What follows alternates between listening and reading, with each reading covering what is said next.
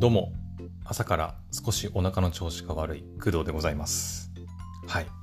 おはようございます。えっ、と、本日は5月23日、えー月曜日朝の5時53分でございます。はい。えっ、とね、まあちょっとね、朝から少しだけお腹の調子が悪いんですが、はい。えっ、と、まあいつも通りやっていこうと思います。まあ、ちょっとね、喋ってる途中でもしお腹が痛くなるようなことがあれば、まあ、ちょっとね、まあ、一旦ちょっと一時停止して、まあ、トイレに行きたいと思いますので、はい。その場合はご了承ください。えーと、そうですね。えー、まあ今日は月曜日ですけど、はい。いつも通りやっていくんですが、えーとね、今日は何の話をするかっていうと、えーと、先週だったっけ？ね、えーっとね、約1週間ぐらい前かな、に、あのーこのクドラジに寄せられていた、えーっと、お便りの質問があって、で、2つかな、質問、保留してたんですよ。はい。なので、その質問に対して、ちょっと回答していこうかなと思います。はい。えーっとね、メッセージをくれたのはね、もにょもにょさんですね。はい。もにょもにょさんからいただいたメッセージの中で、えー、と2つ質問がありました。え1つ、えー今まであの私が工藤が見てきた、アニメ作品と、えー漫画の作品の中で一番好きな過去面白かった作品は何ですか？というのがまず1つ目。で2つ目が、えー、と私がポッドキャストを始めようと思ったきっかけは何だったんですか？という質問を2ついただいております。はい。なので、今回はそれに答えようかなと思います。はい。えっ、と、もにもにさんはね、もともと3つ質問くれてたんですけど、3つ目の質問は、えー先週、回答しております。はい。まあ、そちらは、あのー先週配信してますので、そちらを聞いてみてください。まあ、内容としては、その、彼岸のオルカの内容が、まあ、ちょっとね、登場人物の、まあ、設定だとか立場的なものがね、ちょっとこう、複雑でちょっと分かりにくいから解説してほしいっていうあのものだったんですけど、あのそれに対しては、えー YouTube のね、スタジオコエミーさんの、えーチャンネルのコミュニティの方で、えー結構そういうね、世界観の設定だったり、なんか、そ組織の相相関図っていうのかな？ね、キャラクター同士のこう関係性みたいなのが分かるようになってますので、まあ、そちらを参考にしてほしいというふうにあの回答しております。はい。まあ、詳しくは先週の配信を聞いてみてください。はい。というわけで、じゃあ早速質問にお答えしていこうと思います。はい。じゃあね、まずどうしようかな。どっちからいこうかな。うーんと。じゃあ先にじゃあ、アニメ作品と漫画作品のお話からいこうか。はい。工藤のおすすめのアニメ作品と漫画作品についてちょっとお話ししていきます。はい。まあ一番好きな作品っていうふうにあの聞かれてるんですけど、まあなかなかね、一番って言われると、うん、結構迷うんですけど、この質問いただいてね、あの、いろいろ考えました。一番ってなんだろうと思って。あの、そこまでいくとね、ちょっとややこしくなるんだけど、まあ、その、ね、何をもって一番とするかって難しいんだけど、一番、まあ、泣いた作品っていうのもあるし、一番笑った作品っていうのもあるだろうし、うん、あとはなんだ、えーっと、私を、その、アニメにドハマりさせたきっかけになった作品なんてのもあったりするだろうし、まあ、泣いたり笑、めちゃくちゃ笑ったり泣いたりってわけじゃないんだけど、なぜか好きになっている作品とか、まあ、そういった作品もああるから、まあ、一概にね、これが一番っていうのはなかなか難しいんだけど、まあ、あの、アニメ作品に関してはいくつかちょっと紹介して、で、漫画に関してはね、一個だけ、うんまあ、本当に漫画に関しては、まあ、一番好きなと言ってもいいかもしれないですね。はい。じゃあ漫画の方からちょっと紹介したいと思います。はい。えっ、とね、漫画作品、私が一番好きな、うん、今まで漫画読んできた中で、一番好きなのは、えーとあ一応全部読んでるっていう前提ね。うん。全部読んでるっていう前提でお話しますね。はい。一番好きなのは、アリアという作品です。はい。えっ、と、最初はアクアだったかな。ちょっと漫画のタイトルがね、若干違うんだよね、最初ね。アクアからと途中でアリアになったんだっけな。なんか、そういう作品なんですけど、まあ、アニメにもなってるんで、まあ、アリアと調べればわかると思います。はい。この作品はですね、えっ、ー、とね、私がね、大学に入ってからかな。はい、私自分で買って読んだわけじゃないんですよ、実は、この漫画。うん。あの、大学に入って、で、その大学の同じサークルだったかな？の人の家にちょっと遊びに行ったことがあって、で、その友達の家に遊びに行った時に置いてあった漫画っていうのが、えっ、ー、と、まあ、アクア、アリアだったんですね。はい。でそれまでは、あの、全然、その作品のことは知らなくて、最初ね、飲み会かなんかだったかな。飲み会かなんかで、その友人がね、その好きな作品を教えてくれた時に、アリアっていう作品が好きなんだって教えてくれて、いや、初めて聞いた。それ何みたいな感じで、で、遊びに行って、漫画あるから、あの、うち、来なよみたいな感じで言われて遊び行って、うん。で、その友達の家であの漫画を読み始めたのがきっかけだった感じかな。はい。で、あのー、結構なね、関数があるんで、もちろんその一回遊びに行ってずっと、まあ、読んでたんですけど あのー、まあ、一日でね、読める量ではなかったので、まあ、何度も何度もね、遊びに行って、もう漫画をもう全部読むつもりで遊びに行ってましたね。はい。本当にその時に、その教えてくれた友達には感謝してるんですけど、うん。アリアという作品、非常におすすめです。どういう作品かと言われるとね、うーんとね、漫画自体はでも結構前の作品だと思うんだよね。はい。えっ、ー、とね、アニメが、えー、何周年だっけ ?10 周年かなんかで、もっとかな？もうちょっと前かな？これもっと前かも。うんとね、結構ここ最近、その、アニメ自体も結構昔に完結してるんだけど、えー、っと、その何周年っていう記念で、そのアリアの主人公たちのその後を描いた劇場版みたいなものが、えー、何作品だったかな結構な数ね、作られてるんですよね。うん。で、まあそれがね、最近結構やってたりしてたので、私もチラチラ見たりしながらって感じで、はい。今どんぐらい出てんだっけな？多分ね、えっ、ー、と、アマプラとかね、ちなみにアリアっていうのはね、えっ、ー、と、ARIA って、あの、まあ、カタカナで書いてもいいと思うんだけど、あの、英語で、大文字、英語の大文字で ARIA って書いて、アリアと読みます。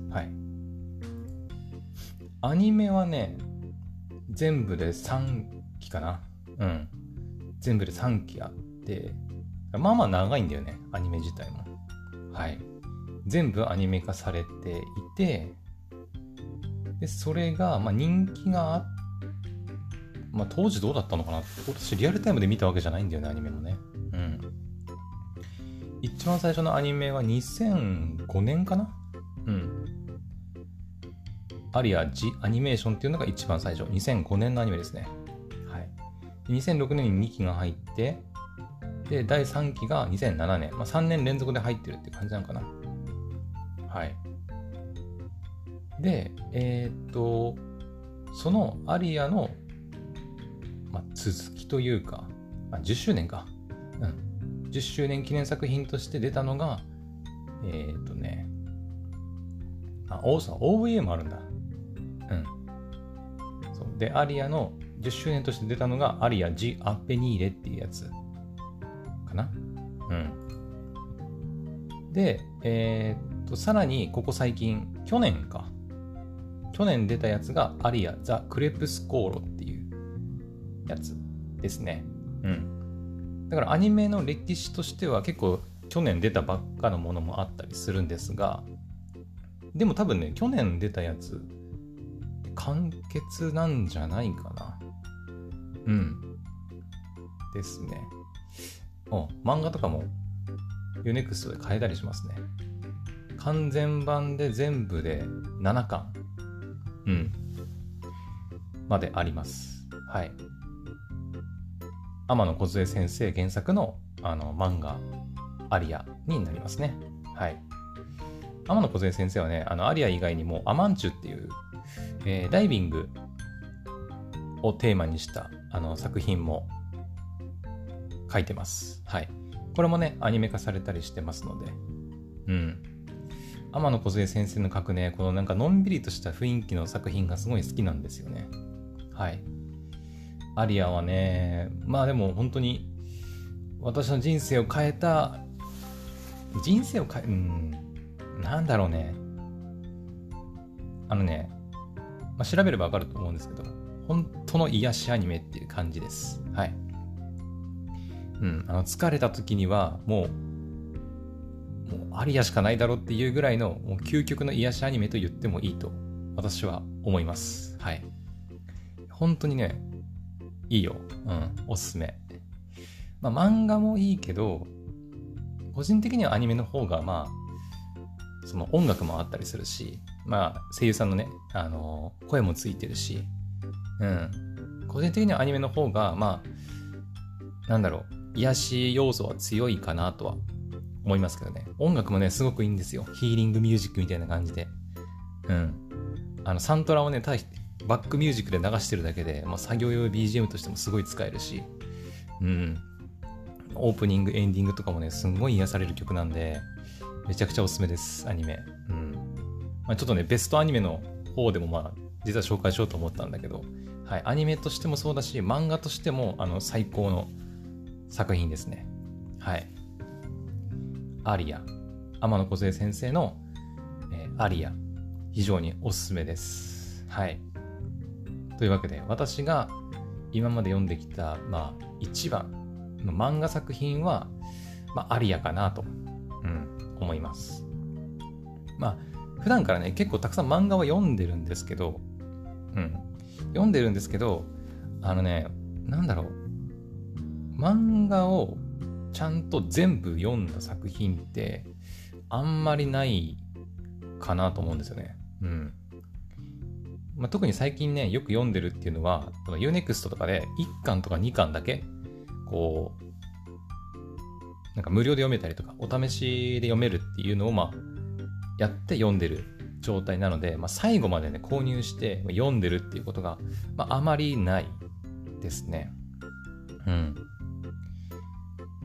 なんだろう、そのアニメってさ、ネットフリックスとか UNEXT、アマプラとかさ、まあ、そういったのを使って、まあ、月いくら払えばさ、こう一気にこう全部ね、1話から最終話まで全部見れますみたいなのができるんだけど、漫画ってやっぱ結局買わなきゃいけないんだよね。一個一個。うん。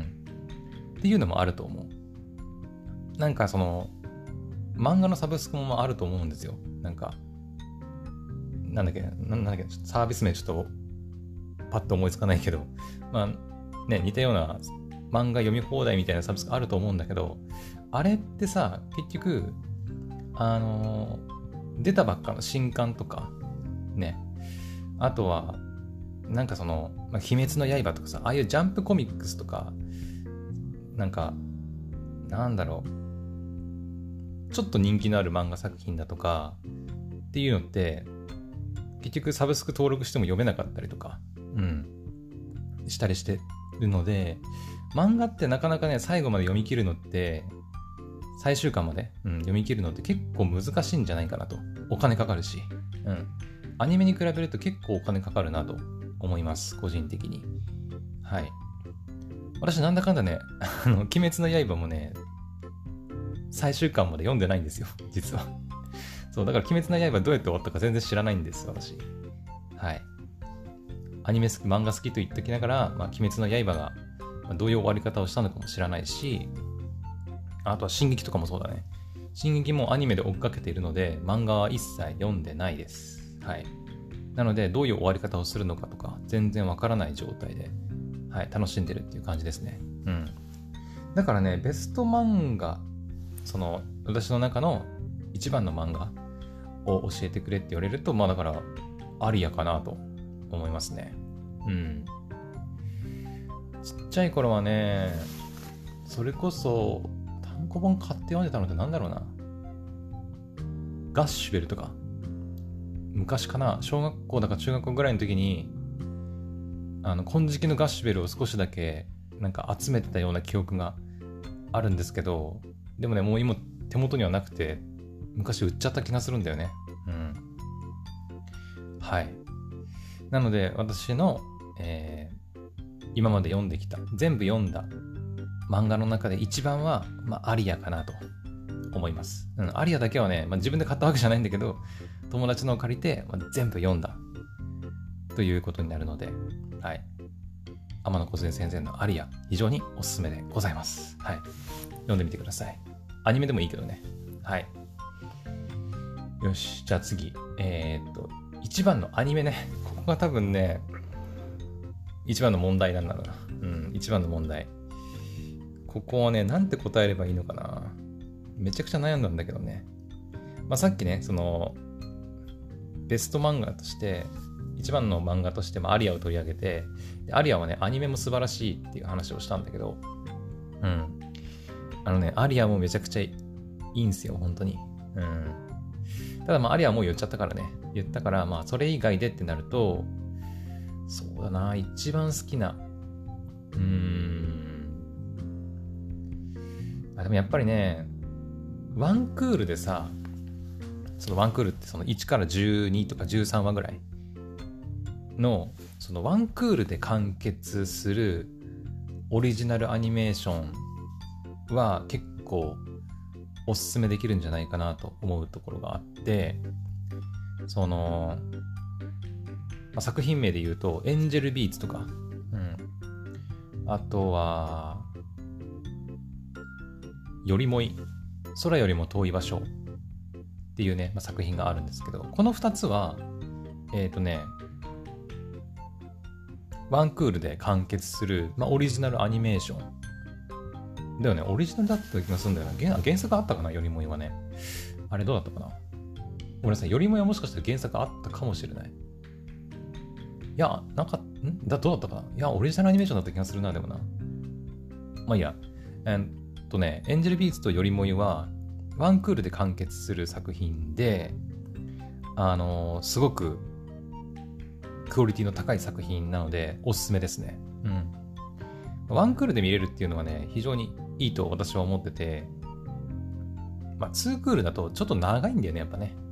うん。ちょっと見てみようかなってなった時に、2クールあると、わ、結構量あんなって思うんだけど、1クール、まあ2クールの半分だからね、1クールだから12、3話で、あの、見れてしまうんで、うん、非常にね、なんか、ま、現代のね、時間がない、時間に追われている現代人には、すごいおすすめできる作品だと思います。エンジェルビースとか、よりもいはね。うん。その短いから内容が薄いってことも全然なくて、本当にね、エンジェルビーツはもう最終回の後半か。あ最終回の後半じゃない。えっ、ー、と、最終回含めた後半の方はね、もうほぼ泣きっぱなしっていう感じだったかな。どうだったかなエンジェルビーツはね、とあるね、えっ、ー、とね、何話だっけなあれ ?10 話とかかな ?10 話とか9話とかその辺なのかなあたりで、あの、めちゃくちゃ泣けるね、回があるんですよ。うん。でそれをきっかけに、こう、ね、物語がどんどん終盤になっていって、で、最後ね、うん、素晴らしいエンディングを迎えるわけですけど、とか、よりもいもね、なんだろう、よりもいは、えー、まあ、さっきも言いましたが、それよりも遠い場所っていうね、作品で、女子高生がね、南極を目指すっていうお話なんですが、これもね、すごく良くて、うん、まあ、最終回かな。最終回から前の話かな。で、ちょっと私も泣きましたね。うん。ほんと、毎話毎話がね、あのー、なんだろう、楽しくて、うん。もう毎週毎週楽しみでしょうがなかった。エンジェルビーズはね、リアルタイムで見てないんですけど、よりもはねリ、アルタイムでちゃんと見てましたね。はい。よりもいは本当にだから、もう毎週毎週、いや、もう次回どんな話なんだろうって、毎週毎週楽しみにしてました。はい。エンジェルビーツはまあね、昔ね、一気に見ちゃったんで、あれですけど、うん。でもエンジェルビーツもよりも素晴らしい作品だと思います。はい。って感じかな。うん。まあ一度一番を決められないんですけどね。本当に私の記憶の中で素晴らしい。これはもう万人にお勧めできるっていう作品をちょっといろいろお話ししていきますね。えっ、ー、と、あとはね、やっぱバイオレットとかかな。バイオレット・エヴァーガーデン。うん。まあ、これも結構そのね、まあ、劇場版とか外伝とかもあるから、そのワンクールで完結ってわけではないんですけど、うん。でもアニメ自体は、テレビアニメ自体はワンクールじゃなかったっけ？バイオレット・エヴァーガーデンってね。うん。で、それに加えて、まあ、外伝だったり、まあ、劇場版、劇場版完結なんですけど、はい、ネットフリックスでもう全部見れるようになってますので、うん、バイオレット・エヴァーガーデンはもうとにかく泣き、うん、泣き、ベスト泣きアニメと言ってもいいぐらいの、まあ、泣きアニメですね。うん。はい。まあ、泣きで言うとやっぱりあとは、まあ、クラナドとか、うん。まあ、最近のね、若い子たちはちょっと分かりませんけど、昔はね、クラナドは人生とか言われてね、うん。そういうことも言われたりしましたけど、クラナドはね、ちょっと長いんですよね。長い。クラナドはね、2クールの作品がね、1期と2期があるんですよ。うん。アフターストーリーだったかな、2期の方ね。うん、っていうのがあったりするので、全部でまあ50話くらいあるんで、まあ、ちょっとね、一般人におすすめできるかって言われるとちょっと微妙なところでもあります。はい。あと作品自体が結構古い作品なので、多分ね、最初その、現代のそのアニメ作品に慣れてしまっている人からすると、ちょっとね、キャラがね、うん、キャラデザというのかな、がちょっと受け入れられないところもあるかもしれない。そこがちょっと弱点かなとは思うけど、まあでもね、話の内容的にはね、もう、あの感動しかないので、うん、本当にクラナドは人生っていう言葉にふさわしいっていう感じだと思います。はい。なので、まあ、時間があって、なんかその、ね、キャラデザデザとかも、まあ、ちょっと一旦ね、こう、置いておいて、あ昔の作品だからしょうがないなってちょっと、ね、思える人は、ぜひね、クラナドはもう、うん、見といた方がいいと思います。はい。うん。アニオタででもクラナダ見たことない人はいないんじゃないかなっていうぐらいでも結構有名な作品なので、うん。私もボロボロになきましたね。うん。クラナダはね、アフターストーリーの方がやばいんで、うん。だからね、結構、クラナダのその 1, の1期か、2クールある1期は、まあ、1期もね、まあまあ泣けるシーンはあるんですけど、あのね、アフターストーリー、2期に比べたら全然なんで、もうとにかくそのアフターストーリーのもう最後最後の方かなうん。その感動のお話に行くまでのまあ準備だと思ってもう見るしかないですね。はい。ただまあクラナドはねあの泣けるだけじゃなくて笑える要素もすごくあるので、まあ、エンジェルビースとかと同じでねはいなので、まあ、クラナドも非常におすすめですね。まあ、私の人生を変えた作品の一つと言っていいでしょう。はい。で、じゃ最後だね。最後もう一つ言っとこうか。最後は、えー、軽音ですね。はい。で、軽音はね、作品自体は別にその、なんだろう。うん。私の人生を変えたって、まあなんだろうね。ある意味私の人生を変えた作品なんですよ、実は。うん。作品自体はすごい、すんごい泣けるとか、ガハガハ爆笑できるみたいなそういう作品ではないんだけど軽音はね私がその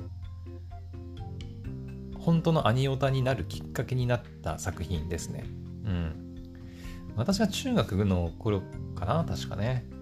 軽音が当時流行ってたと思うんですよ確か。うんで流行ってて最初ね昔私ね、まあ、アニメ好きだったんだけどまあ見たとしてもねその日曜の朝入ってるアニメとか夕方入ってるアニメぐらいでその、まあ、深夜とかに入ってるアニメねとかって見たことなかったんですよね。うん。それこそなんだワンピースとかあなんだろうなえー、ブリーチとかも入ってたかなちょっと忘れたな。とか、あと、遊戯王とかね。あの辺って結構ね、日曜の朝とか、土曜日だったかなちょっと朝とかね、入ったりしてたんで、まあアニメ自体は見たりしてたんですけど、まあそこ、今ほどじゃなかったんですよね。深夜のアニメに手出したりとか。うん、当時なんだろう。とある科学のレールガンとかもやってたのかなね。ああいうのも、あの、まあ、新アニメの、まあ、枠で入ってましたよね。確かね。うん。なんですけど、うん、私はどっちかっていうと昔だからゲームやってることの方が多くて、アニメはそんなだったんですけど、え、ー、と、まあ、軽音っていうのが流行ってると聞いて、ちょっとだけ見たんですよね。うん。軽音何それみたいな感じで。うん。友達におすすめ、おすすめされたんだっけな確かね。うん。で、見たらめちゃくちゃ面白くて、何これみたいな。うん。で、そっから、あの、軽音にはまり始めて、あの、他にもなんかもっと面白いアニメ作品ってあるんじゃないかと、いろいろ探り始めたのが、私がその、アニオタになり始めた、まあ、きっかけというか、だったのかなと、今では思いますね。うん。はい。まあ、なので、そういう意味で言うと、軽音もだから私の人生を変えた作品なんだと思います。はい。というわけで、まあちょっとね、あの、一番のアニメ作品と言いながら、まあ結構な数を紹介してしまいましたが、はい、まとめると、えー、っと、まあ漫画はね、まあアリア一択かなと、うん、思うんですが、アニメに関しては、まあアリア、あとはバイオレット・エヴァーガーデン、えー、エンジェル・ビーツ、えー、クラナド、あとはそれよりも遠い場所。あと軽音。かな。うん。まあ他にもね、あの素晴らしい作品は、まあ、たくさんあるし、単純に私がね、思い出してないだけで、あの絶対ね、確実に見ているんだけど、うん。そういう作品もあったりするんで、まあ、今回はここまでにしとこうかなと思います。これ以上はね、まあ、掘れば掘るほど多分出てくるんで、うん。ちょっとここまでにしとこう。はい。というわけで、全部で何作品？アニメは ?1、2、3、4、5、6かな？うん。まあ、1番と言いながら6作品紹介してしまいましたが、はい。まあ、参考になったでしょうか。もしね、あの、まだ見てない作品があれば、ぜひ、一度、視聴してほしいなと思います。まあ、今回紹介した作品に関しては、まあ、どれを見てもね、絶対損する作品ではないので、うん。はい。おすすめでございます。はい。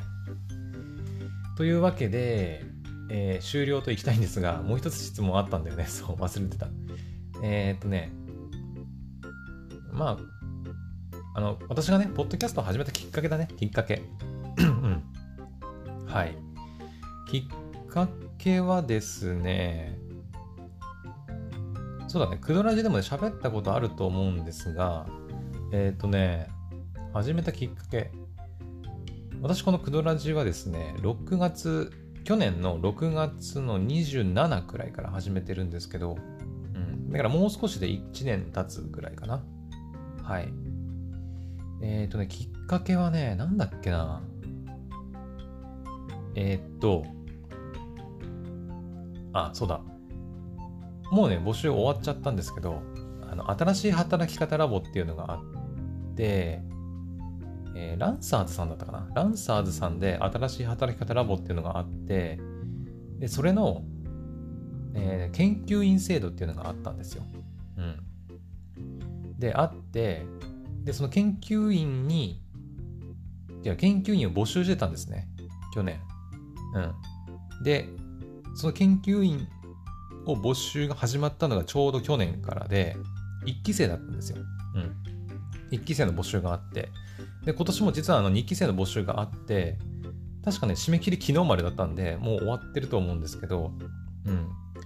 その、ランサーズさんがやる新しい働き方ラボの中で研究員制度っていうのがあって、まあ簡単に言うとなんか、みんなで働き方を、自由に働き方を実験して、新しい働き方を模索しましょうみたいな、まあ、そういう企画のものになってて、まあ、その研究員制度に応募して採用されて研究員になると、その、自分でね、なんか、こういう働き方したいとかっていうのを決めて、で、それの計画、その、決めた目標に向かって、まあ、なんか自分でいろいろこう試行錯誤していくっていうものになって、まあそういう人たちが集まってるコミュニティっていう感じかな。うん。なんですけど、まあそこにね、まあちょっと、あの、所属してたんですよ。はい。一応ね、抽選とか、まあ、なんか、応募フォームがあって、それで応募して、で、運営側でその、審査して、で、メンバーをこう選ぶっていう感じだったんですけど、まあ、たまたま選ぶ、選ばれて、はい。そこで活動してました。はい。で、最初、そのコミュニティに入った時は、その、ポッドキャストをやるっていうつもりでは全然なかったんですよね。うん。最初はね、えっ、ー、と、エンジニアかな？うん、エンジニアとして、まあ、仕事やっていけたらなぐらいの感覚で入って、まあ、最初プログラミング勉強したりしてたんですよね。うん。で、えっ、ー、と、勉強してたんだけど、勉強したり、まあ、いろいろね、その、その自分でね、情報発信するっていう癖をもね、結構そこでつけられるんですよ。なんていうのかな。あの、まあ、コミュニティに、コミュニティに入って、えっ、ー、と、まあ、目標を決めて、で、これこれこうするって自分で決めるじゃないですか。まあ私だったらエンジニアになるためにプログラミング勉強をするみたいな。で、決めたとして、その勉強したその成果というか、今どんな状況で、今何で困ってるのかみたいな部分を、あの、まあ Twitter だったり、あとはブログサービスのノートだったりで、ちゃんと発信しましょうねっていうふうに言われるんですよね。そのコミュニティの中で。はい。で私今までそのまあ、SNS もそうだし、うん、なんか自分から何かメッセージだったり、情報を発信することってほとんどなかったんですよね。うん。YouTube とか Twitter とかも、まあ、基本見る線というか、うん。まあ、情報収集的な感じで、まあ、使ってました。はい。自分からね、動画投稿したりとか、ツイートしたりとかすることはほとんどなかったんですよね。うん。なんですけど、まあ、そのコミュニティに入ったことをきっかけに、まあ、Twitter だったり、ノートだったりで情報発信するっていう、まあ、癖というか、なんというか、うん、習慣が身についた感じになります。はい。で、最初そのプログラミングの勉強の、成果だったり、こんなこと勉強しましたとか、こんなことで悩んでますみたいなことを、まあ、毎日ね、ツイートしたり、ノートに、はい、アップしたりしてたんですけど、で、それをやっていくうちに、あれ、自分って別にプログラミングあんまり好きじゃないなと。あんまり好きじゃないというか、あの、そのエンジニアになって仕事がしたいっていうのって、なんかちょっと違うなって思いい思い始めたんですよね。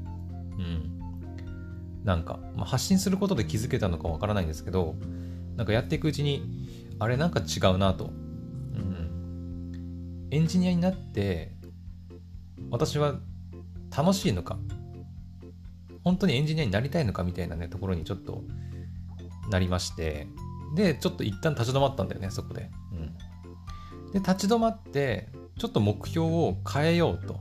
うん。ちょっとエンジニアじゃないぞと思って考えていた時に、あの、私ね、学校で働いてるって言った言ってるんですけど、はい。で、学校で働いてる職場の人にたまたまかな、うん、ほんとちょうどその、ね、エンジニアじゃないなってちょっと悩んでる時に、たまたまなんかね、研修かなんかだったかな研修かなんかで他の社員となんかそういう話をする場があって、うん。で、その時にね、その同じところで働いてる、まあ、同僚の方から、その私のなんかその話というか、話し方というか、が、まあ、なんて言われたんだっけな。うまい、うまいって言われたかどうかはっきりしてないんだけど、うまいみたいな、聞き取りやすいみたいなことをね、言われたんですよ。うん、確か。はっきり何と言われたかちょっと覚えてないんですけど、まあ、そんなようなニュアンスのことを言われた記憶があります。はい。で、それを聞いて、あ、自分ってなんかその人に何かこう話をしたりするのって、まあ、意外と好きだなってことに気づいたんですよね。うん。まあ、本当にうまいかどうかは分かんないよ。お世辞でもしかしたらうまいって言われただけなのかもしれないんだけど、それで、あ、なるほどと思って。うん。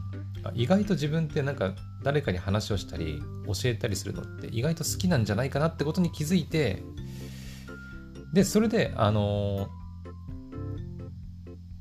出てきたのがあのポッドキャストっていうものになります。はい。うん。まあ、当時そのね、まあ、今もそうなのか分かんないけどその音声配信がちょっとねこう波に乗っている時期でもあったのかな。まあでももうだいぶね後後釜じゃないけどなんかだいぶ遅かったと思うんだけど。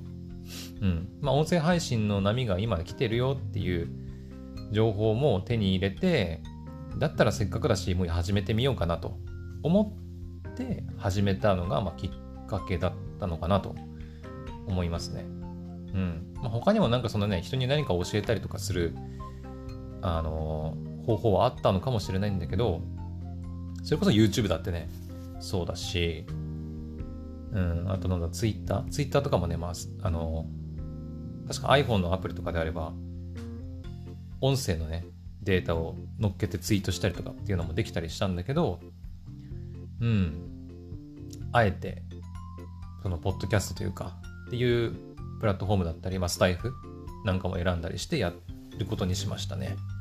はい。うん。まあ、ポッドキャスト、まあ、その音声の配信っていうのはね、めちゃくちゃ楽なんですよね。うん。めちゃくちゃ楽。本当に。あの、YouTube と違って、その、動画を撮る必要がないし、あとその、まあ、男性はあんまり関係ないかもしれないけど、女性の場合って、なんかそのね、YouTube とかで動画撮るってなったらさ、やっぱお化粧したりとか、結構手間がかかると思うんですよね。その撮るまでに時間が。うん。時間だったり労力かかると思うんだけど、ポッドキャストみたいな音声配信のコンテンツって、まあ、最悪ね、その声だけ撮れればまあいいので、まあ、どんな体勢で撮ろうが、えっ、ー、と、まあ、どんな格好で撮ろうが、わかんないわけですよ。うん。今だってそうでしょだって。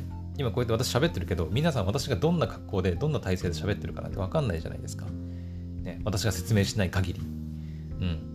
私はほとんど寝起きの、あの、なんかパジャマみたいな状態であの、ね、毎回撮ってるんですけど、もう全然関係ないじゃないですか、そんなのね。ポッドキャストって。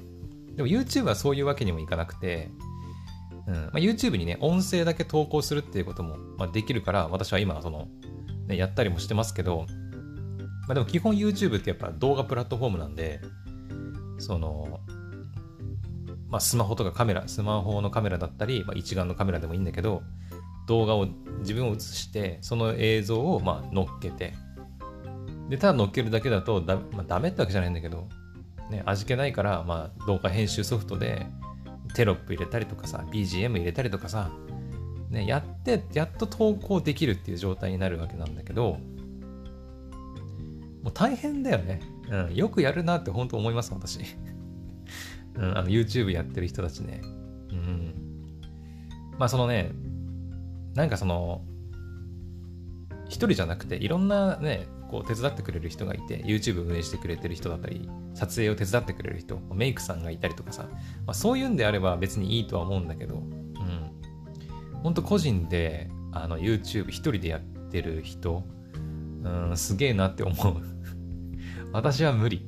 うん。その、ね、まあ化粧はしないにしても、まあ、身なり整えて、服着替えて、動画撮影ポチーみたいな感じで撮って、それを編集ソフトで編集して、アップするっていうね、手間がね、私には無理だね。うん。結構めんどくさがり屋なんでね。はい。その点ね、ほんと、ポッドキャストはね、本当にやろうと思えば、もう極限までね、あの、簡単に労力をね、減らすことができるので、もう非常に誰でもできる。うん。からおすすめですね。うん。ほんとね、スマホ1個で簡単にできます。はい。うん。でね、クオリティはね、あの、大体誰がやってもそんな変わんないと思う。うん。もちろんその音声編集とか、ね、こだわってやれば、まあ違うとは思うんだけど、うん。ポッドキャストに限っては、うん。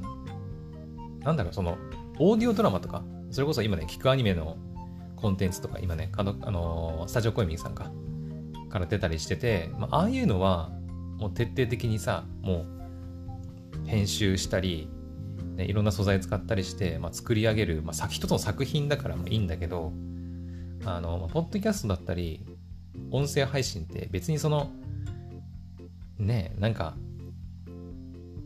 徹底的に編集するようなものでもないと思うので、うん。だからまあそういう意味でもね、まあ、誰でもできるし、スマホ1個で誰でも同じようなものができてしまうので、うん。そういうのもあって私は音声配信を選んで、まあ、ずっと続けてきてるっていう感じになります。はい。まあ、めんどくさがり屋なね、私がここまで、あの、続けてこられてるのは、まあそういったところもあると思う。うん。これが多分ね、YouTube とかになって、あの、いたら、多分続いてはなかったと思う。うん。無理じゃない？一人で YouTube 毎日投稿とかよくやるよね、本当にね。やる人、すごいなと思う。そう。大変だなと思います。なので私はまあめんどくさがり屋なんで、まあ、ポッドキャストの、まあ、ポッドキャストじゃなくてもね、まあ、スタエフとかでも、まあ、 Voicy とかね、いろいろプラットフォームありますけど、まあ、音声配信、めちゃくちゃ楽なんで、うん。まあ、何かその、ね、その配信、配信というか、発信活動する、したいんだけど、なんかやるの悩んでるとかっていう人がいるんであれば、ポッドキャスト非常におすすめだと思いますね。うん。最初そのね、何喋ったらいいかわかんないとかっていうのは非常にわかります、私も。あの、私の1回目の配信聞いてもらえればわかるんだけど、もうとんでもないよ、あれ。うん。もう聞きたくないぐらいだもんね。うん。もう、完全に、まあ、台本とかもない状態で確か喋ってるんだけど、もうね、何言いたいかわかんない。確か自己紹介かなんかしたと思うんだよね。確か。ちょうど1年ぐらい前かな。うん。なんだけど、まあそんな感じで本当にね、私も始めてるので、まあ、やっていくうちにやっぱ慣れますね。うん。やっていくうちになれるところもあったりするんで、うん。まあ、とりあえず始めてみるのがいいのかなと思いますけどね。うん。あ、あとはね、やっぱ、最初、自分の声気持ち悪いなと感じることあると思います。はい。これはもうしょうがない。あの、そこはね、もうやっていくうちに本当になれるので、そこも。はい。まあそんな感じですかね。はい。まあ、どうなんだろう。もにょもにょさんは、そのポッドキャストやってみたいとかって思ってるから聞いてくれたのかな。うん。はい。まあ、なんかね、あの、もにょもにょさん以外でもいいんですけど、まあ、ポッドキャスト始めたいなと思ってる人の何か、まあ、参考になればいいかなと思っております。はい。まあ私も実はですね、まあ今普段はね、一人で喋ったりしてるわけですけど、うーん、たまにはね、こう誰かと掛け合いとかしながら、2人3人とかでね、こうアニメの話とかゲームの話とか、まあ、できたら楽しいかなとかね、思ったりするんですけど、うん。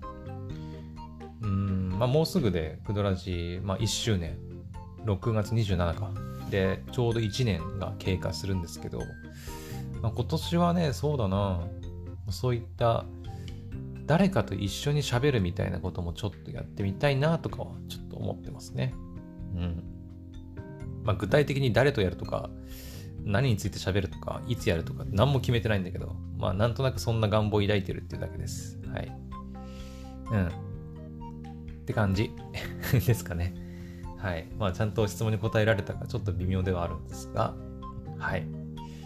というわけで、えー、今回はここまでにしようかな。うん。やっぱ45分ぐらいになるよね。はい。長くなってしまいました。よし。はい。まあ今日は、まあ、月曜日ということなんで、まあ私もお仕事ですし、まあ皆さんもお仕事の方が多いかなと思いますので、はい。今週も1週間頑張っていきましょう。はい。というわけで、えー、今回の配信はここまでにしたいと思います。それではまた次の配信でお会いしましょう。バイバイ。